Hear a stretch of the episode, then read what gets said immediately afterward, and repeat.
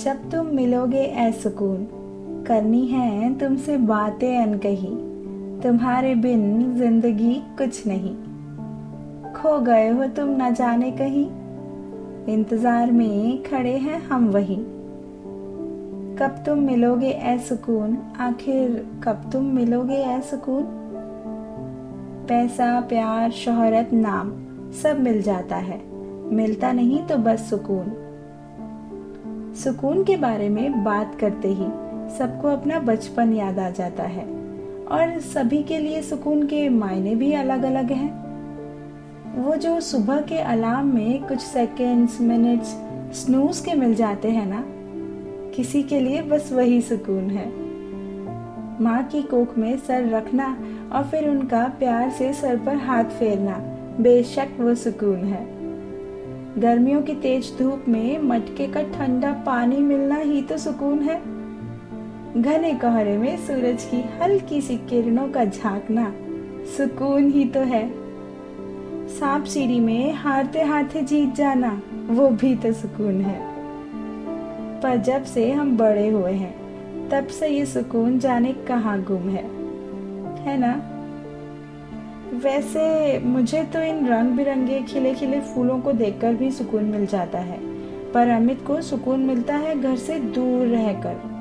फिर भी मैं और उनका परिवार उनसे बेहद प्यार करते हैं। जानना नहीं चाहेंगे कि ऐसा क्यों भला? So what are you waiting for plug in your earphones and start listening old fashion love stories episode number eight सुकून ये कहानी है अमित और मधु की। तो चलिए जानते हैं, आखिर उनके लिए सुकून की क्या परिभाषा है? अमित की सिस्टर और मेरी सिस्टर एक ही कॉलेज में प्रोफेसर्स थे। एक बार जब वो हमारे घर आई, उस दिन इत्तेफाकन मेरा फ़र्स्ट ईयर का रिज़ल्ट डिक्लेयर हुआ था और मुझे सभी सब्जेक्ट्स में डिस्टिंक्शन मार्क्स मिले थे। घर में सभी खुश थे। उन्होंने भी मुझे कॉन्ग्रेचुलेट किया और मन ही मन अपने भाई के लिए पसंद भी कर लिया। हमारा रोका करवा दिया गया और मेरे पेरेंट्स ने उनसे रिक्वेस्ट की कि शादी स्टडीज़ कंप्लीट होने के बाद करना चाहेंगे। सरप्राइजिंगली वो लोग मान गए। हमारे रोका सेरेमनी और शादी में फोर इयर्स का गैप था।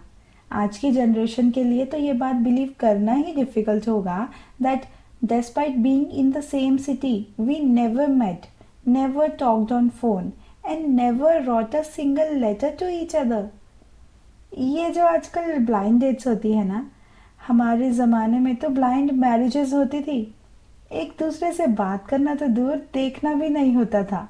बस पेरेंट्स देखकर रिश्ता पक्का कर देते थे। हमारे पेरेंट्स ने तो एटलीस्ट हमें मिलवाकर एक दूसरे की रजामंदी भी पूछी थी। हम दोनों का ही जवाब हाँ था। फिर हमने इस फोर इयर्स की कोर्टशिप में अपनी अपनी स्टडीज़ पर कंसंट्रेट किया।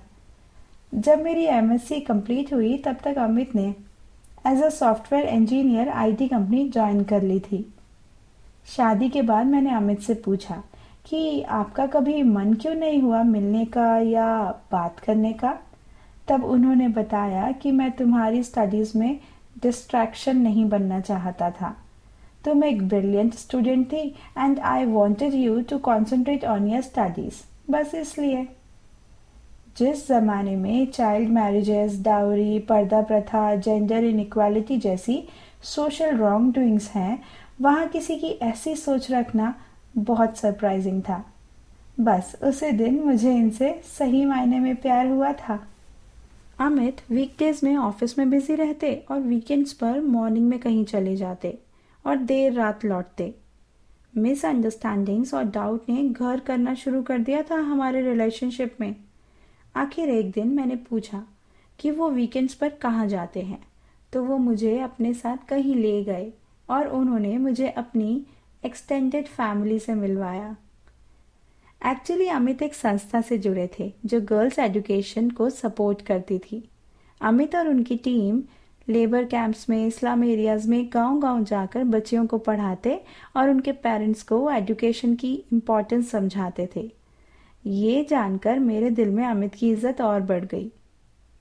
जब मैंने इस नोबल कॉज में शामिल होने की इच्छा रखी तो वो बहुत खुश हुए। अच्छी सोच, अच्छी कोशिश और अच्छी नीयत का रिज़ल्ट भी अच्छा ही होता है और हमें हमारी बेटियाँ, श्रेया और हिया मिली। सच में सुकून का सही अर्थ तो तब समझ आया, जब उन छोटी बच्चियों ने पढ़ लिख कर अपने पैरों पर खड़ा होना सीखा।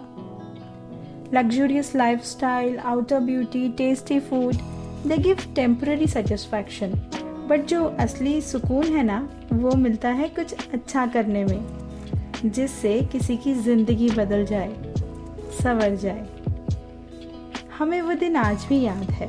जब हमने पहली बार श्रेया और हिया को देखा था, बस उसी दिन से वो हमारी ज़िंदगी का अहम हिस्सा बन गई थी। श्रेया आज बैंकर है और हिया साइंटिस्ट बनने वाली है। अच्छा लगता है जब हम किसी को खुशियाँ बांटते हैं। आप भी करके देखिए अच्छा लगेगा।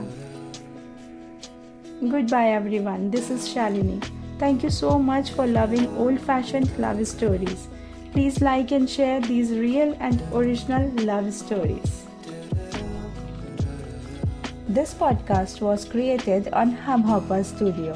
Hubhopper is India's leading podcast creation platform.